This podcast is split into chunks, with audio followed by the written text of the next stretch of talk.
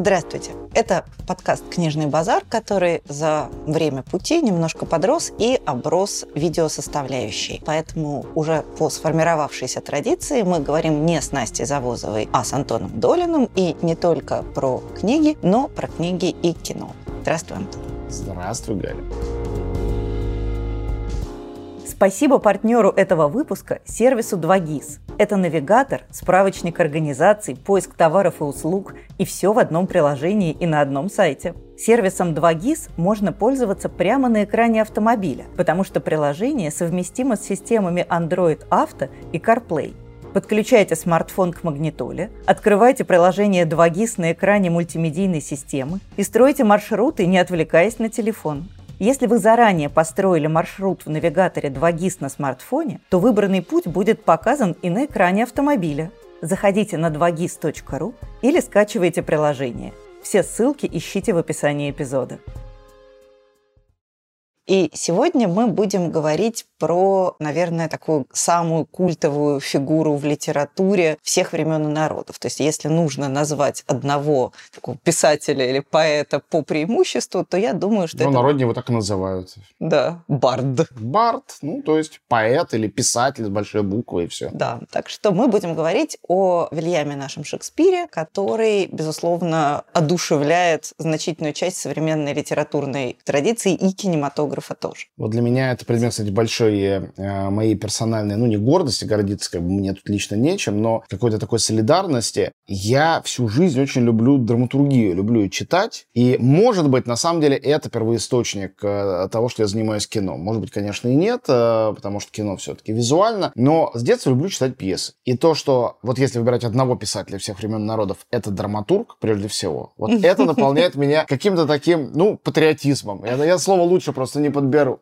Я осознаю, что тема, которую мы сегодня взяли, она необозрима априори. То есть, если мы с тобой сейчас возьмем, говоря по две-три фразы, просто перечислить самые заметные, не будем говорить, выдающиеся экранизации Шекспира, то, то мы через час, в закат, мы, через да. час э, мы только начнем, что называется. При том, что многие из самых интересных, они очень далеки от буквальности, и они где-то витают э, далеко за пределами Шекспира. Я хотел просто сказать о своем сегодняшнем утре. Вот э, утром я ехал на запись нашу, и я в такси обычно, ну, слушаю какую-то музыку, пока еду.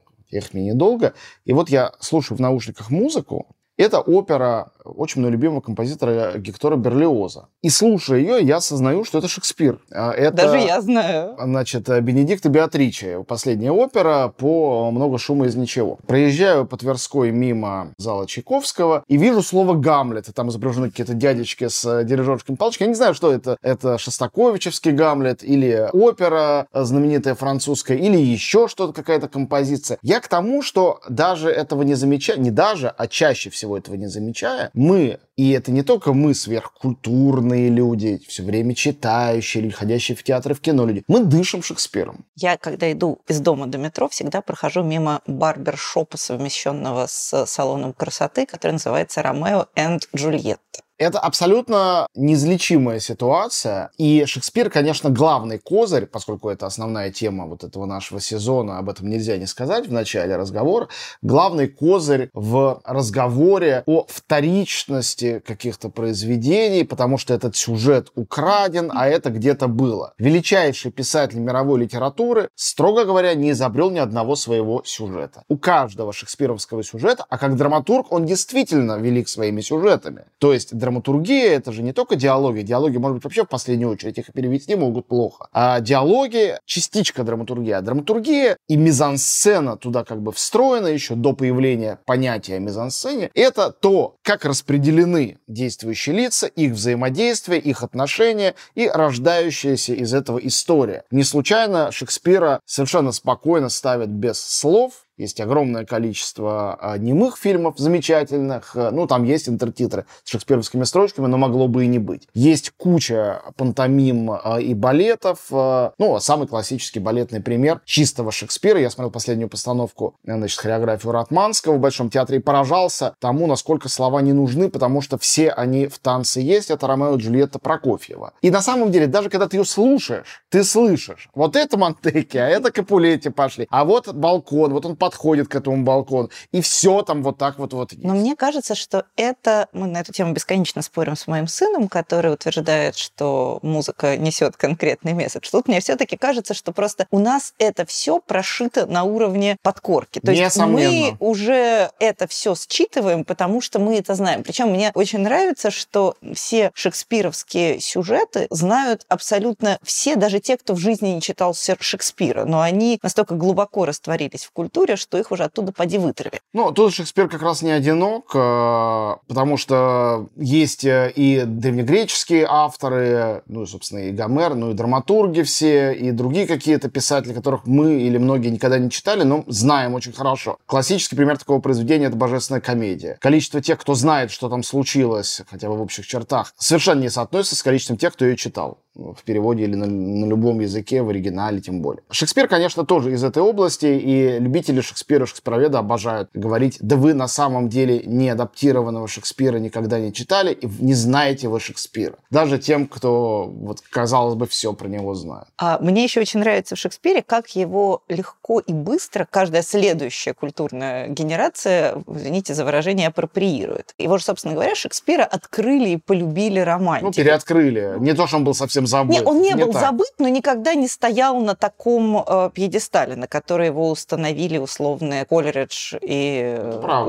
условные Теннисон. Это они объявили, что он у нас будет главный. И романтики его абсолютно взяли за своего. Сказали, это наш Шекспир, вот он просто опередил свое время, он такой же, как мы, э, и так далее. Потом следующие, там, модернисты в начале там, первой трети 20 века говорят, нет, Шекспир, конечно, наш. Он новатор, вот эта вся ваша пыльная юная романтика, это все совершенно не про Шекспира. Он первый человек, который придумал монолог, потому что вообще в дошекспировской драматургии не было концепта монолога. То есть они были, но, как правило, это кто-то выходил, ну вот я не знаю, как знаменитый финальный монолог в Ипполите Еврипида, где приходит человек и рассказывает то, что произошло за сценой. Он просто фактически работает кинохроникой. А случилось у нас вот то-то и то-то. Ипполит поехал, упал, разбился. Поразительно, насколько это на самом деле современный прием, а насколько сейчас это все ожило, и люди, чтобы избежать экранной эксплуатации Да-да-да. всего что угодно, смерти, секса, боли и так да, далее, это вот так вот, вот, да. Все было придумано греками. Но, это безусловно, но идея того, что вот выходит Гамлет и начинает разговаривать сам с собой, не пересказывать что-то, что произошло, чего зритель не видел, а натурально просто обращаться с разговором к самому себе. Это шекспировское изобретение, и какой-нибудь Брехт говорит, вот это вот прям наше, дорогое, это Шекспир, просто он такой же, как мы, он опередил свое время, романтики его апроприировали не по делу, а он на самом деле наш. И так происходит каждый раз. То есть каждая следующая культурная традиция говорит, нет, Шекспир, он только наш, он только к нам обращался, а все остальные его неправильно понимали. Мне кажется, что это тоже какая-то очень трогательная черта. Ну, свойство великих э, тоже самое характерно для Дон Кихота. Понятно, что у Сервантеса нет других произведений, настолько же прошивших наше сознание. Но на самом деле и у Шекспира таких произведений, прости, не кидайся в меня, их тоже даже не 10, а меньше. Ну, Тех, да. которые по-настоящему... Мы 7-8 текстов можем насчитать, которые являются для мировой культуры основополагающими. Остальные очень хороши, но не ну оказали да. Кто такого любит влияния. Кориолана специальной любовью? Рэй Файнс. Он поставил фильм с собой в главной роли. Ну хорошо, значит, нас как минимум двое. Нет, я, я очень люблю я Кориолан. люблю э, все пьесы Шекспира. Есть, например, такая довольно дебильная пьеса э, «Тит Андроник». А тем не менее, в ней есть как, какая-то кровожадная радость, я бы сказал, который очень трудно совсем не проникнуться. Ну, если Есть не, упоение в бою и да. темная бездна на краю. Или Троила Кресида, милейшая, нежнейшая вещь. Ну, понятно, что там, куда им до Ромео и Джульетты? Никуда. А все равно что-то в этом Я люблю Троила Кресиду, потому что это, хотя и такая довольно наивная, но все-таки реминесценция Гомера, ну, а, конечно, Троянская война, вот это все мне и Чосера, как-то... который ну, об этом тоже В первую писал, очередь, да. конечно, ну, Чосера, да. а, потому что, как мы знаем, никакого Троила ну, Троянской именно, войне не было. Так. Уж не говоря о Крисиде. Но тем не менее. Да, то есть мне кажется, что это совершенно невероятно обаятельное свойство Шекспира органично вживаться в каждую эпоху и более того оказываться до этой эпохи каким-то прям родным и интимным. Потому что я не знаю, происходит ли что-то подобное с Рассином, например, нет, или с нет, Корнелем во нет. Франции, который, безусловно, ну, то есть особенно Рассин, опять же, ничего не читал ни того, ни другого по-французски, но мне кажется, что Корнель близко не лежал к Рассину по масштабу. Да, да, я согласен. Рассин для меня драматург, конечно, сопоставимый с Шекспиром, но не по его влиятельности, а по, скажем так, художественным достоинствам. Рассин а, тоже много раз переоткрывался, но оказался, в отличие от Шекспира, плохо переводимым. Вот и все. То есть э, его механика драматургическая, его пьес, довольно редко является настолько эксклюзивно гениальной, э, как у Шекспира. Прежде всего, это живые люди, говорящие, казалось бы, регламентированным и таким отчетливо подчиняющимся каким-то правилам языком. И то, что язык подчиняется правилам и является настолько живым и человеческим, это чудо Рассина, которое оживает только на французском языке. Для меня когда-то было потрясение, когда я прочитал его в оригинале. Просто я прочитал другого писателя. В университете университете мне искренне казалось, что это скучная, устаревшая драматургия. С Шекспиром, а, конечно, разница в том, что, скажу эту страшную кощунственную вещь, он гениален даже в плохих переводах. Поэтому Шекспир способен, на самом деле, ожить, когда ты заменяешь в нем все диалоги. Шекспир действует как а, корабль Тезея. То есть... Э, Все если... равно остается да, собой, ты сколько бы досочек не поменяешь. Все доски ты меняешь, а плывет все тот же корабль. Очень мало таких писателей, у которых э, такое может быть. Ты сказала совершенно справедливо про там, монолог Гамлета, разговор с собой. На самом деле, было бы интересно составить даже кратчайший каталог тех завоеваний Шекспира, которые обеспечили ему это главное место, потому что, можно сказать, это не сюжет, это что-то другое. Это не материал, потому что материал у него самый разный, эклектичный, э, он апроприирует, опять же, направо и налево и античность, средневековье постоянно, практически только о нем и пишет, э, и все страны мира, ну, особенно Италию, конечно же, но не только. Такая вот. воображаемая Италия, надо понимать, да, что не, да. Э, как вот в советское время была литература о воображаемом Западе, вот э, у Шекспира, конечно, такая воображаемая абсолютно милейшая. Но Верону он завоевал навсегда. Это навсегда теперь шекспировский... Никогда ее не видел. Шекспировский город. Э, да и вообще ему чихать-то не было. Но вот сначала он этих двух веронцев, как, как пробных, пустил таких-то самое, каких-то хомячков.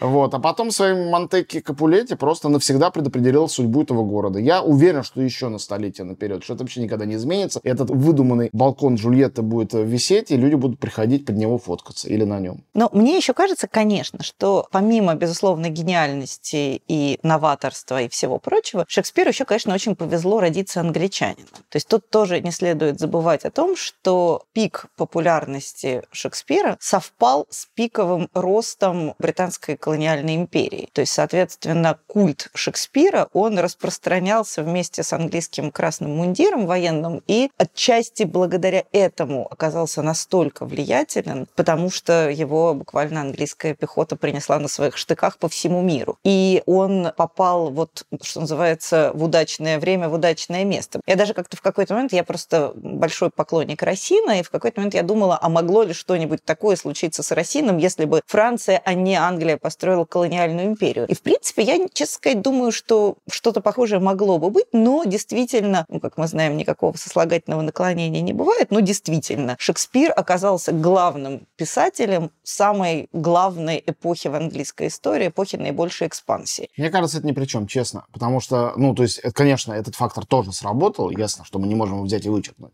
Но есть же великие, на мой взгляд, тоже сопоставимые по своим художественным достижениям испанские драматурги. У Испании с колониализмом. Все было супер, В Испании супер не хорошо. очень хорошо, ну, как мне кажется, с литературной, с литературоцентричностью. Да, да, да, стопроцентно. Они... Но не хочу обидеть никого. Но как Сервантесом они мир завоевали. А ни Лопе де Вега, ни Кальдерон этого не сделали. Единственный испанский завоеватель мира в этом смысле это Тирса де Малина, да и то никто его имени не знает, просто все знают Дон Жуана, которого он изобрел впервые как бы персонажа. Думаю, да? Нет, нет, ну первая литературная запись его а это главное. это действительно гениальная пьеса. «Севильский озорник» — это шедевр, то есть это не то, что случайно сложился персонаж, это гениальный текст. Но «Жизнь есть сон» — это текст, который как бы предсказал весь 20 век и всю концепцию постмодернизма. Мы с тобой говорили там про Пелевина. Пелевина придумал Кальдерон. То есть, конечно, его придумал тот э, китайский философ, которому приснилась бабочка, и многие другие, но это все апокрифические персонажи. А Кальдерон создал художественное произведение, действие которого, вспомним, происходит в Москве. Воображаемый. Ну, конечно, да. естественно, воображаемый. Там Сигизмунда какие-то и так далее, принц Сигизмунда. Но это все понимали русские модернисты очень хорошо и ставили у нас там стойкого принца и прочее. И Бальмонт переводил всего Кальдерона. Но это, конечно, несопоставимо с тем, как английские и прочие, вот Берлиоза мы тоже назвали, романтики восславили Шекспира. Кальдерон никогда рядом с ним не встал и не встанет. Но, конечно, он не менее гениальный драматург и тоже и комедии, и трагедии тоже очень разнообразный, в отличие от Рассина, которого одна комедия. Кстати, очень смешная, но одна и мало кому известная. То есть колониализм, а, который э, испанцы его придумали, можно сказать. Ну, то есть нет, но да. В новейшее время да. Невероятное богатство, пьесы все эти заказывались, ставились при королевском а, дворе. Ну и что? Поэтому главный, собственно, мой э, аргумент в спорах с Шекспира-отрицателями, да. Шекспирофобами. Нет, Шекспира-отрицателями. Многие из них шекспирофилы, которые считают, что Шекспира не было. А, в этом смысле? Да, это Шекспира-отрицатели. Не стаффордианцы они да, называются. Да, да. Но главное мое возражение здесь одно, то, что, конечно, ты читаешь Шекспира или слушаешь Шекспира, ты слышишь ген Шекспира, его ДНК, его литературы. Это узнаваемая вещь, я не возьмусь сказать, какое ее минимальная а, единица измерения. Это явно не строка, может быть, это монолог, э, а может быть, это сцена, а может быть, это даже пьеса. То есть надо целиком прочитать пьесу, чтобы точно сказать, что это написал тот же человек, который Гамлета и Ромео и Джульетта. Я допускаю, что так. Ну и что? Даже если так. И даже если были добавления, кто-то что-то там это самое, я уже сказал о том, что Шекспир невероятно пластичен, и его можно как угодно переписывать, переделать, он остается собой. Все равно есть некий человек, какова его фамилия, каков его портрет, это вторичный вопрос. Он не должен нас, как читателей, мне кажется, интересовать. Ну, Бен Джонсон говорил, что вот самый известный портрет Шекспира реально похож на Шекспира. Но, ну, опять... поверим Бену. Он да. Человек Кто, был он, он, точно знал, он точно знал лучше, чем мы, я бы сказал. Ну, иногда это тоже кажется, что современники знают лучше, чем мы. Они, может, жили в соседних городах, но ни разу не встречались. Это и... тоже не То есть это, это очень такой тоже аргумент. Нет, единственная доказательность, которая здесь есть у меня, внутренняя читательская доказательность, доказательность, когда ты слышишь Шекспира. Вот когда ты... И с Кристофером Марло, например, не перепутаешь. Да, вот я хотя... очень, очень люблю Кристофера Марло, у него гениальный Фауст, он потрясающий писатель, но у него другой почерк, он просто не похож. И герцогиня Амальфи тоже супер прикольная вещь, хоррор очень такой. Классная. Вот, отличная. Но Шекспир бы такой никогда не написал. Хотя Шекспир не любивший в таком количестве кровавые бани, написал несколько пьес значительно более мрачных. Как бы, условно говоря, пьесу мрачнее Макбета, ее, да и до Гамлета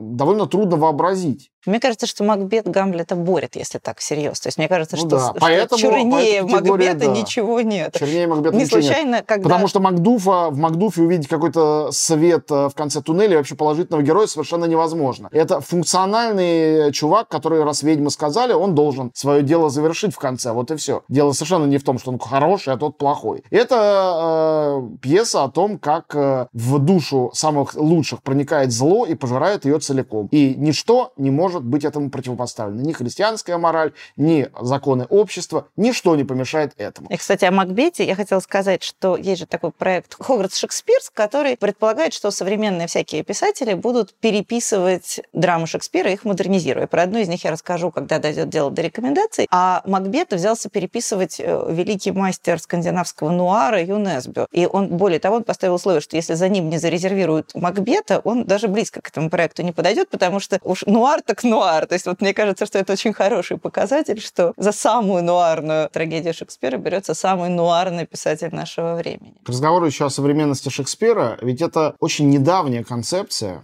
в обществе. На самом деле этой концепции лет 50, может быть в нескольких странах. Например, э, мы живем не в такой стране. Концепция того, что власть — это, в принципе, развращающая вещь, что это зло, что это тоталитаризм, что власть сосредоточена в руках одного человека, это очень страшная штука. То есть человечество жило... Мне тысяч... кажется, это очень уважаемая, почтенная традиция, да. восходящая к царю Эдипу Софокла, где прям Нет, буквально там не, там говорят, не об этом. что э, единовластие питает гордыню, вскармливает гордыню. Ну, во-первых, греки с их демократией давно забыты человечеством, а во-вторых... Вот это вот сейчас обидно было. Ну, это так. Ну какая демократия? Я просто хочу сказать, что э, не так-то много существует великих произведений искусства, которые не просто постулируют там власть, это... Даже царь Эдип на самом деле это делает. Это не про это э, пьеса, по большому ну, счету. Ну, да, но тем это. не менее этот мотив там очень выражен. Окей, мотив тексты, которые показывают пагубность и ужасность единовластия, абсолютизма, тоталитаризма и так далее. Этих текстов за историю мировой литературы вообще довольно мало. К тому же монархия существовала везде, и как-то специально с ней бороться, ну, по ходу дела пнуть, окей, но не более того. Во Франции до сих пор культ Наполеона, естественно, там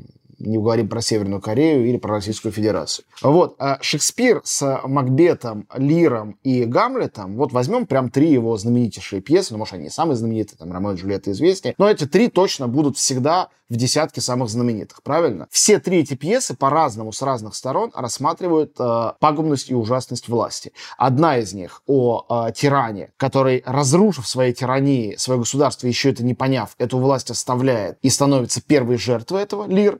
Другое о человеке, который встроен в иерархию и, получив возможность перепрыгнуть через нее и занять высший трон, превращается в абсолютное зло. Третье из них о моральной ловушке, в которую попадает э, престолонаследник и который на самом деле заинтересован в том, чтобы сесть на трон, и сам с собой борется, это один из самых интересных э, боев с собой Гамлета, их несколько. Например, того, что его вендетта Клавдию — это не просто кровная месть, отмщение, это не просто желание занять его трон, а это борьба со злом. И в каком-то смысле гибель Гамлета — это единственное доказательство, которое он и Шекспир может предъявить того, что его борьба честна, потому что Гамлет существовал на самом деле, и на самом деле, всех переубивав, он сел на трон и благополучно правил, и все у него было хорошо. И если бы Гамлет заканчивался шекспировски так, это не, было бы, не была бы хорошая пьеса, и не было бы у него той судьбы, которая была. Вот, пожалуйста, эта тема... Это не была бы трагедия, да, начнем с простого. Верно. Это была бы история с счастливым концом. Историческая хроника. Да, то, что, да, да, да, то, что все, все по дороге умерли, ну что ж, так,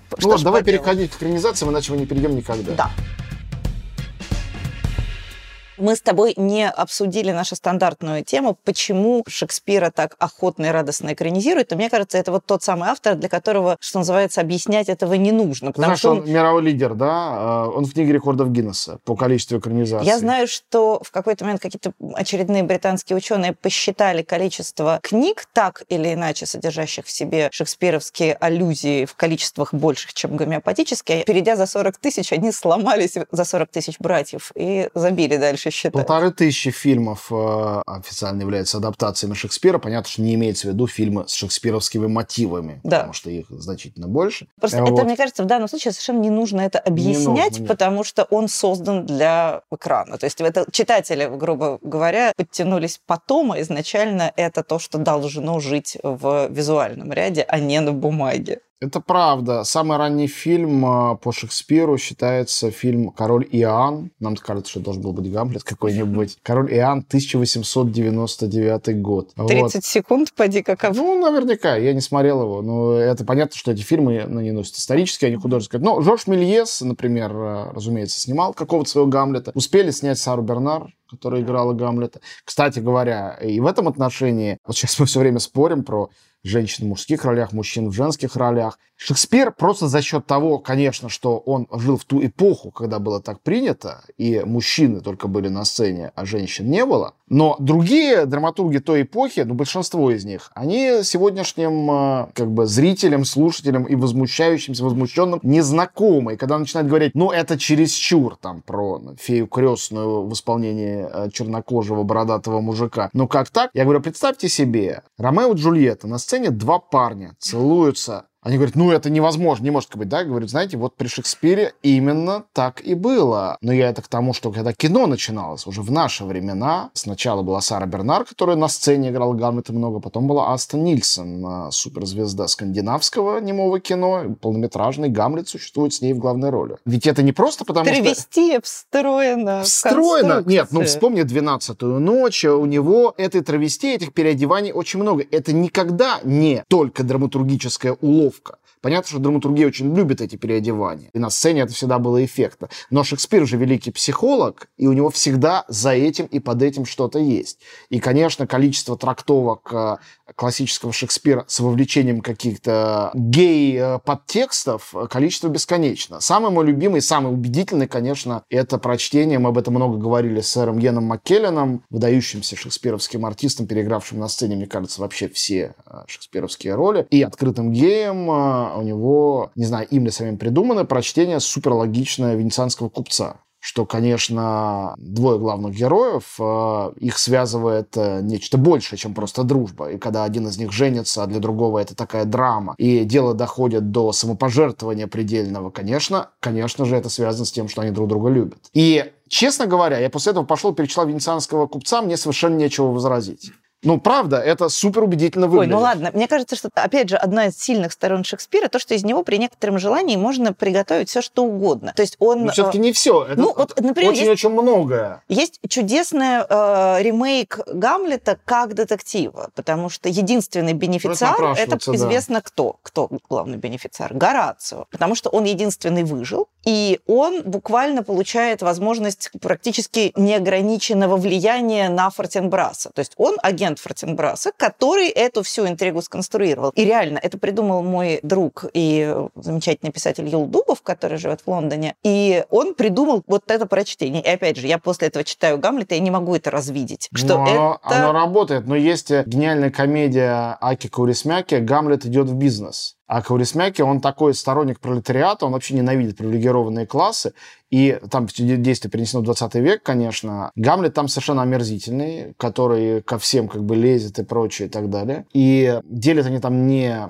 королевство датское, а фабрику по производству резиновых утят. В конце все умирают, конечно, как полагается. Остаются в живых только двое. Это шофер, ну, будем считать его Горацио, и служанка, которая не, не существует во всей этой истории, которые счастливы, это хэппи уезжают, когда наконец передохли все эти ужасные это самое.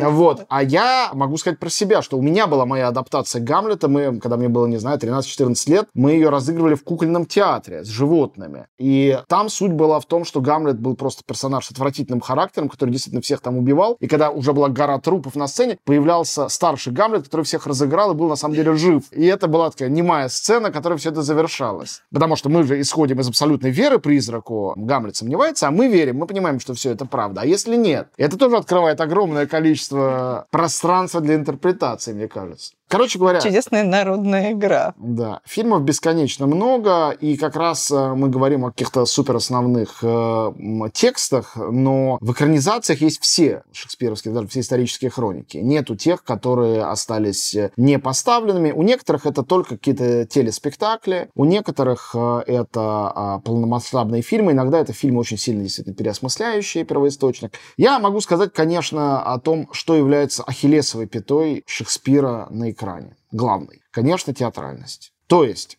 слишком самоигрален текст. Кажется, что текст плюс классные актеры, и хватит, ничего больше не нужно. Шекспиру именно за счет его бесконечной открытости для интерпретации возможных прощений, конечно, необходима режиссура. Для того, чтобы этот Гамлет отличался от того, эта «12 ночь» не была похожа на ту. И даже э, вещь, которая казалось бы, там все настолько гениально прописано, что ничего добавлять нельзя. «Сон в летнюю ночь», даже на самом деле «Сон в летнюю ночь» нуждается в авторском прочтении. Я когда смотрел спектакль Кирилла Серебренникова, очень хороший, э, я вот об этом все время думал. И даже Кирилл при этом, он поставил, по-моему, там сколько, 4 или 5 действий, он их все поставил в разных помещениях. То есть как бы 5 разных режиссеров ставят все, хотя на самом деле один. У тебя начинает личность раздваиваться и расстраиваться, когда ты берешься за э, Шекспира. Ну, я не знаю, может быть, поговорим, э, поскольку Лоренс Оливье это не наш э, heritage, поговорим о отечественных интерпретациях э, Шекспира. Вот какие... Гамлет со Смоктуновским. Ну, какие твои любимые, вот для тебя важные по-настоящему русские шекспировские фильмы? Их не такое бесконечное количество, но некоторое количество Ну, Гамлет Козинцева есть. на меня когда-то произвел очень сильное впечатление скажем так. Я даже не могу назвать его своим любимым, но для меня это был один из первых Гамлетов. Наверное, это была вообще первая визуализация. Тогда даже в для театре никакого Гамлета еще для не видела. И это было очень сильное, очень яркое переживание. Конечно, Смоктуновский в этом качестве, мне кажется, был чертовски хорош. Ну, по крайней мере, опять же, мне так кажется сегодня. Я не пересматривала этот фильм много лет. А гениальный Эмиль Брагинский и Эльдар Рязанов, когда сделали «Берегись автомобиля» и туда Гамлетовщины добавили, на самом деле это кажется, что это такая травестия и издевка, но ведь они четко показали там связь и двойственность противопоставленных когда-то с Тургеневым персонажей э, Гамлета и Дон Кихота. Потому что Юрий Деточкин, Дон Кихот и одновременно Гамлет. Ну, одновременно он и Робин Гуд, там много всего еще. Но Робин Гуд это скорее только функционально. А то, что он вот такой вот, вот э, благородный бессеребренник и вместе с тем конечно, безумный принц с его шпагой и жаждой, э, вопреки логике, как бы добиться своего, вот, это очень интересно. И это советское прочтение через призму советской реальности. Это не просто Советский Союз, в котором кто-то поехал в Прибалтику, нашел красивый замок, надел всем с брюжами, значит, э, камзолы и разыграл Гамлет, как сделал Козинцев. Для Козинцева, мне кажется, его шекспировские фильмы, как и его Дон Кихот, опять же, один тот же режиссер сделал и то, и другое, это была форма какого-то персонального искупления очищения. Все-таки он, начав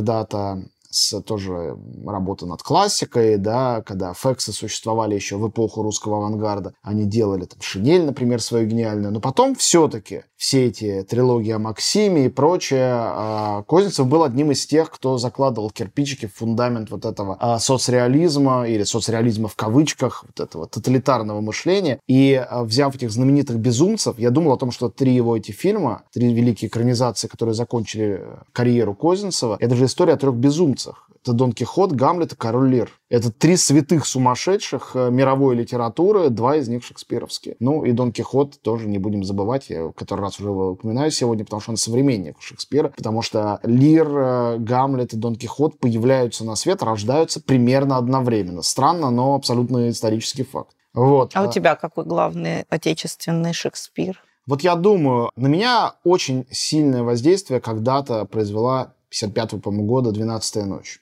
Старая советская «12 я, ночь». один раз ее в жизни смотрела. Посмотри обязательно. давно. То есть я картинку как-то смутно помню, но не то, что... знаешь, ведь это еще при Сталине сделанный фильм. Какое количество в нем... А, примерно как в «Золушке» сделаны тоже в те же самые примерно годы. Сколько в нем счастья, сколько в нем радости, сколько в нем вот какого-то настоящего. Совершенно потрясающий факт. Это какая-то капсула, но не капсула того времени, в котором сделана, а капсула из другого времени туда как-то принесенное и работающее. Я не знаю даже как. А поскольку «12 ночь» — это история о чуде, любое такое совпадение — это чудо, да и на самом деле «Близнецы» — это чудо. Там много чудес внутри, таких бытовых. Сам этот фильм как чудо э, тоже является. Ну и один проект, о котором я обязательно должен сказать, конечно, это анимационная адаптация Шекспира. Это э, проект, сделанный англичанами вместе с э, российскими аниматорами. Я, по-моему, не видела. Слушай, совершенно потрясающе. Там все в разных техниках сделали. Там есть и Макбет, э, и Ромео и Джульетта, и, и, ну, не все на свете, там не весь Шекспир, но, я не помню сколько, с десяток, наверное, каких-то базисных э, текстов, изложенных в виде анимации. В этом сезоне партнер книжного базара – сервис 2GIS. Это карты, навигатор, справочник компаний, объявления о продаже и аренде жилья – Приложение совместимо с системами CarPlay и Android Auto. Вы можете подключить телефон к автомобилю и пользоваться 2GIS прямо на экране своей машины. Ну, я не знаю, мы уже достаточно долго говорим в каком-то абстрактном ключе. Давай, может быть, переходить к конкретным рекомендациям, потому что я говорю, огромное искушение удариться в вот эти вот перечисления а, бесконечно. Список а кораблей, еще, а да. еще это, а еще было то, и это ужасно. И такого, мне кажется, делать ни в коем случае нельзя. Я вот сейчас как раз переслушиваю Гиперион Дэна Симмонса, и, понятно, это огромная такая космическая опера, где все летает и взрывается, крайне увлекательно. И вдруг посреди всего этого обнаруживаешь такую прекрасную дуэль Меркуцио и Тибальда, которая просто вот она туда вставлена, в середине всего этого. Ну, понятно, что у них бластеры, но при этом это абсолютно разыгрывается та же самая история. И, конечно, если начать вспоминать такое, то точно уйдем в закат и никогда не договорим. Поэтому да, давай что-нибудь порекомендуем. Я хотела бы порекомендовать порекомендовать довольно неожиданную вещь. А Я тоже очень люблю читать пьесы, и мне кажется, что это значительная часть пьес, конечно же, рассчитана именно на чтение в первую очередь. И вот пьеса, которую я хочу вам посоветовать, это пьеса Майка Бартлета, она называется «Король Карл III». Это совершенно современная вещь, она написана, по-моему, не знаю, может быть, лет 7-8 назад. К сожалению, на русском она, по-моему, нигде не выходила отдельной книгой, но ее можно найти в интернете в очень приличном переводе. Она доступна онлайн. Понятно, что король Карл III – это принц Чарльз, ныне живущий. И роман начинается с похорон королевы Елизаветы II, и на трон восходит король Чарльз III ну, Карл III. И это современная пьеса на абсолютно ультрасовременном материале, потому что там весь конфликт связан с парламентским законом об ограничениях свободы слова и о взаимодействии короля, парламента и королевской семьи. Заканчивается все тем, что король Чарльз отрекается от престола, и на престол восходит принц Уильям вместе с королевой Кэтрин. И все это выстроено как образцовая шекспировская историческая хроника. То есть это попытка соединить, на мой взгляд, крайне успешная. Попытка соединить шекспировский формат с ультраактуальным материалом. Это, с одной стороны, очень смешно, а с другой стороны, это невероятно круто. Например, там члены королевской семьи, они говорят стихами ну, как у Шекспира. У Шекспира же не все говорят стихами, а только некоторые персонажи. И, соответственно, члены королевской семьи говорят вот этим вот классическим таким несколько архаизированным шекспировским стихом. Остальные, там, члены парламента, они разговаривают прозой. И все это очень точно выдержано в традициях классической вот исторической хроники шекспировской, а с другой стороны это что-то такое прямо вот утром в газете, вечером в куплете. Мне кажется, что вот Майк Бартлетт, он сделал действительно какой-то совершенно невероятный эксперимент, демонстрирующий, насколько же шекспировская традиция жива, актуальна, и как она легко адаптируется, как она легко вмещает в себя любой самый актуальный материал. Так что, если вы не читали или не смотрели, говорят, есть фильм, но я фильма не видела, честно сказать. А вот, собственно, прочитать саму пьесу легко, приятно и очень остроумно и, как мне кажется, очень-очень по-шекспировски. То есть Шекспир умер, но дело его живет. Майк Бартлетт, король Карл III. Я назову, разумеется, три экранизации. Ну, я выбрал три не самых канонических э, экранизации, чтобы было чуть-чуть интереснее. И первый из них будет «Трон в крови» он же «Замок паука». Я даже не могу вообразить, какой шекспировской драме это целое. Это «Макбет». А. Это фильм Акира Курасавы, mm. 57 года. У Курасавы три гениальных э, шекспировских фильма. Это был первый из них. Второй был сделан в 60-м году. Это современный нуар-детектив под названием «Плохие спят спокойно». Это «Гамлет». И в 85-м году он сделал невероятной красоты один из немногочисленных цветных фильмов «Ран». Это Лир, ну, где не три дочери от трое сыновей. Все-таки японское общество чуть иначе устроено. Но, а, конечно, «Трон в крови» мой любимец. Потрясающий фильм. Все перенесено в средневековую Японию. Супер органично, конечно. Вот. А, это 15-16 век. И замок паука или же замок паутины, это другой вариант, это то самое место, где происходит действие. В этом фильме, ну, совершенно сумасшедший, гениальный Тосера Мифуны, который, конечно же, играет а, того самого Макбета. Васидзу Такитоки его зовут. Но и потрясающая Исудзу Ямада — это Лети. Макбет, которая тоже тут а, а, гениально все это отсылает примерно к эстетике театра. Ну, наверное, кабуки все-таки они но, потому что но это маски, но все равно там лица маски у них. Там есть гениальная сцена смерти. Одна из лучших сцен э, смертей вообще, мне кажется, в мировом кино. И одна из лучших, конечно, сцен смертей Макбета. Тут его расстреливают стрелами. И это снималось самим Мифуной без... Ну, понятно, что стрелы не были смертоносные, но бегает, мечется, и в него втыкаются в его доспех стрелы без бесконечно. Это невероятно гениально. Вот, не знаю, в Ютубе просто найди, это там две минуты, наверное, зрелище, от которого холодеет кровь. Буквально как завещал Борис Леонидович Пастернак. Вот. Все три курасавовские версии Шекспира заслуживают просмотра, но «Трон в крови» моя любимая из трех. Кроме того, первая, начальная. Вообще Курасава был великий затейник в отношении адаптации чужих текстов, в том числе и русских. Но вот э, э с Шекспиром превзошел сам себя.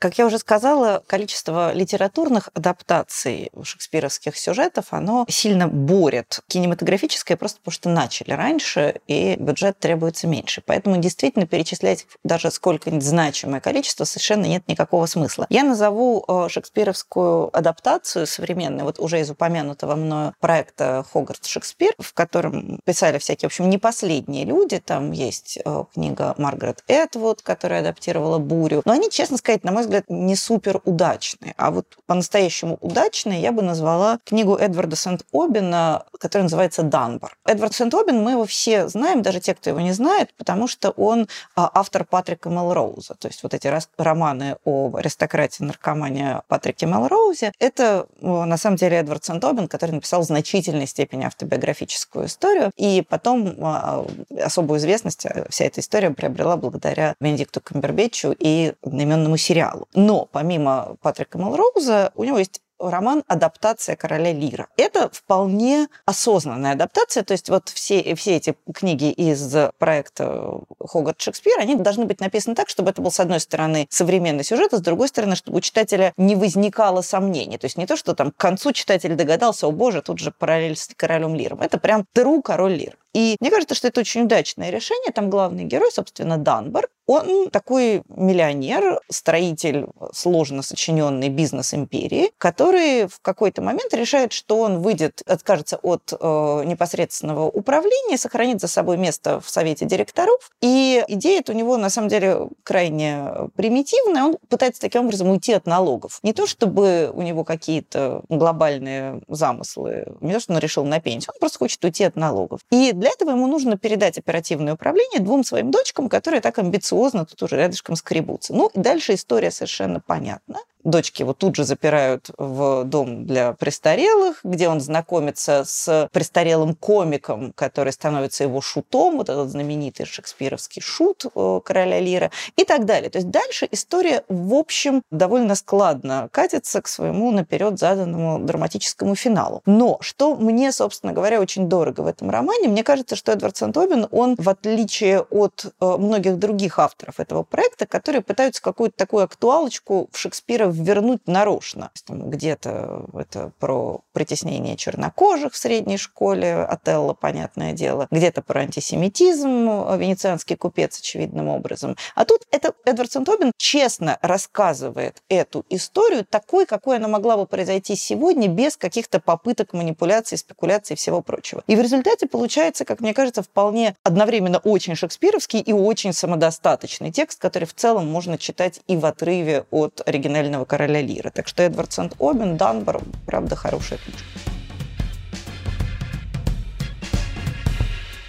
Я выбрал одну из э, Орсон Уэллсовских адаптаций Шекспира, у него их бесконечное количество. Вообще он человек совершенно повернутый на Шекспире, вот реально просто как нездоровый. Таких есть некоторое количество. Кеннет Брана, например. Вот такие, которые просто у них куда-то какой-то чип вставлен в мозг, э, который э, требует э, Шекспиром мыслить, работать и так далее, и им быть. И еще и самим играть в нем. Вот Ян Маккеллен, кстати, тоже такой человек. Он сделал кучу всего и, собственно, прославился еще перед гражданином Кейном тем, что поставил знаменитого Вуду Макбета а, в Нью-Йорке, где были только черные артисты. Ты можешь себе представить, это какой-то 40-й, что ли, год, Вау. 39-й? Вот именно. Так-то сейчас-то мне кажется, да. что что такого. Но, но там были Мюзикл только, Гамильтон. Там были только черные, и все, конечно, попадали. Успех был колоссальным, если что. Ни, ни, ни, никто там, ни один расист не посмел. С другой стороны, это Нью-Йорк. Вот. А... И там расист это когда последний раз ну, видели? Да, да, там, конечно, с этим не очень хорошо. И дальше бесконечно, бесконечно, бесконечно он на сцене ставил, и фильмы делал, и он сделал своего Макбета совершенно сумасшедшего, конечно, сыграл главную роль, и он сделал Отелло, конечно, сыграл главную роль, победил на Канском фестивале, это знаменитая очень очень смешная история. А, они снимали в Марокко, никаких других мест не нашли. У фильма не было страны производства, а в Каннах тогда было принято, если ты получаешь главный приз, должен играть гимн страны. Они не знали гимна Марокко, они что-то придумали сами, играли. Ну, какой-то такой абсолютно от себятина. Отелло его знаменит тем, что когда вовремя не подвезли костюмы и реквизит, он решил а, важнейший какой-то диалог перенести в баню. И там просто актеры у него в простынях сидят и все это говорят. И очень органично получилось, очень красиво. Вот. Ну, он действительно так сильно любил Шекспира, что он а, не то что специально что-то менял, а вот ему надо было хоть чучелом, хоть тушкой как бы довести каждый проект до конца. Так э, я к тому, что есть лучший шекспировский фильм Орсона Уэллса. И это действительно великое кино, и может быть э, величайший его фильм наравне с «Гражданином Кейном» или даже выше его. Вот, это последний его игровой фильм. Дальше был такой макюментари F как фальшивка. Называется он «Полуночные колокола».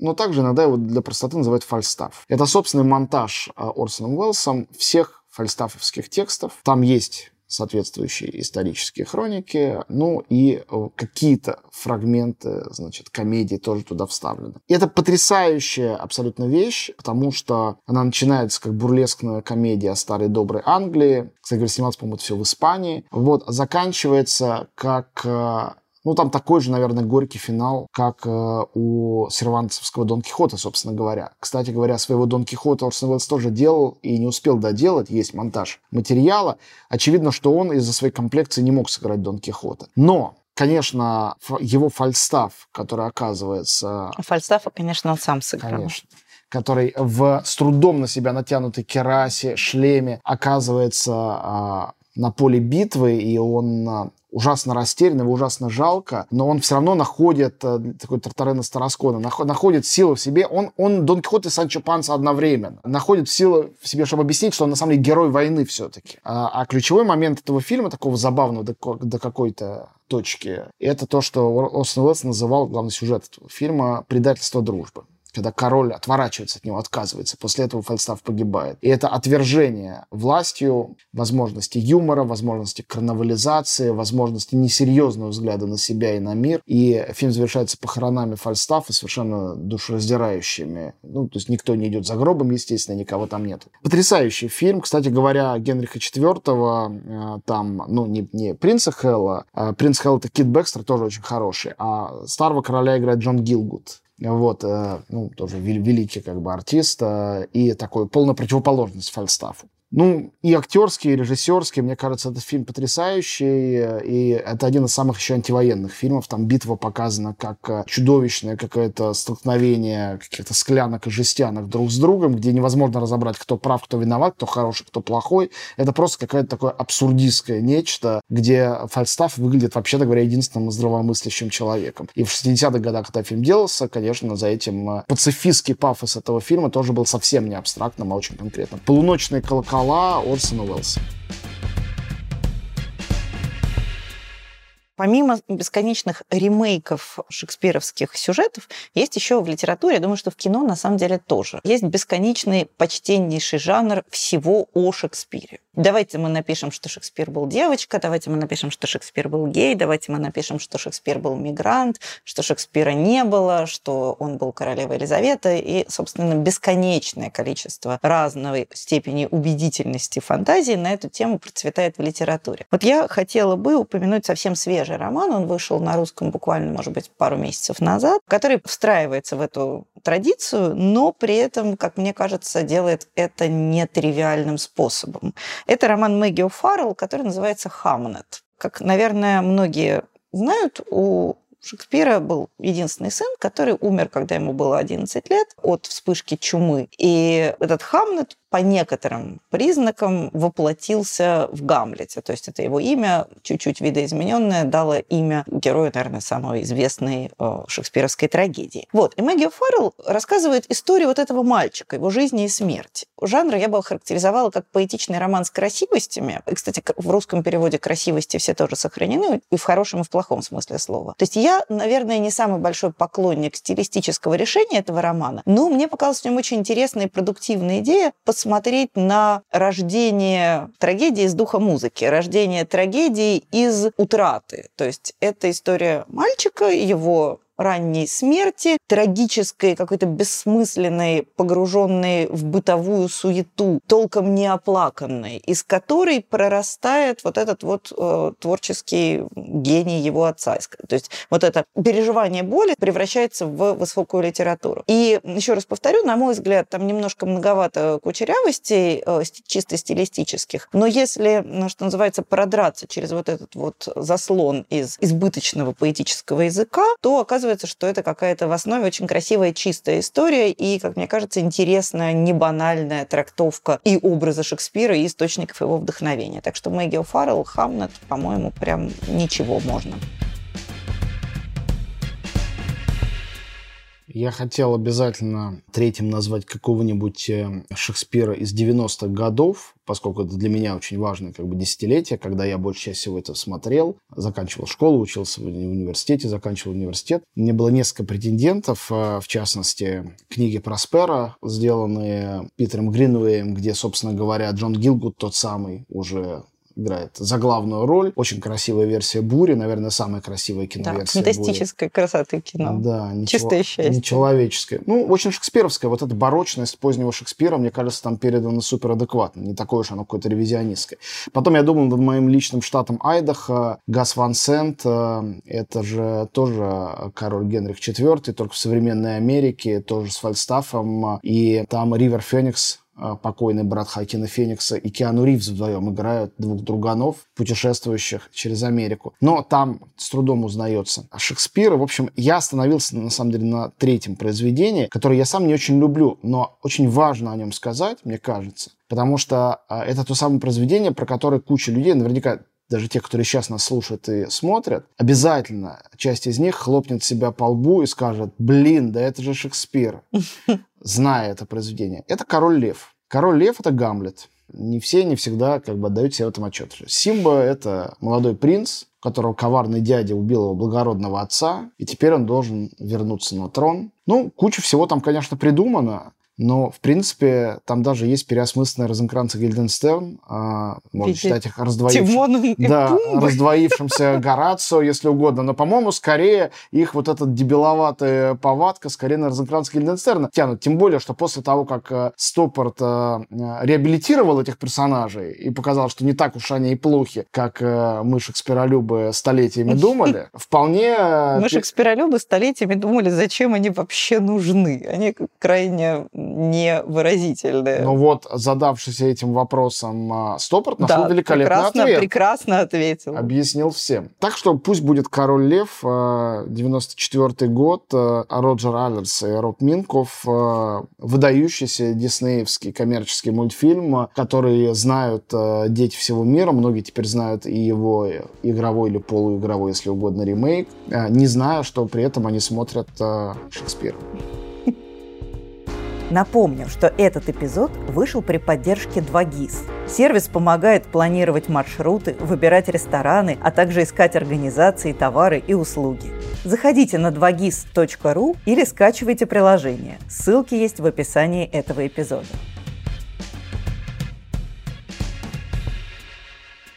Ну что ж, на этом на сегодня все. Тема Шекспира неисчерпаема, и поэтому, чтобы как-то ставить амбициозные цели, мы в следующий раз займемся темой почти такой же неисчерпаемой, а именно поговорим об экранизациях Толстого, которых... Льва Николаевича. Льва, да, если, слава богу, если мы добавим Могли сюда... бы про Александр... Серебряного да, да, да. или про Буратино. Алексея Константиновича, Алексея Николаевича и Татьяну Никитишну. Тут-то мы, конечно, и останемся Утонем. навсегда. Нет, Лев Толстой в следующий раз до встречи. Всем пока.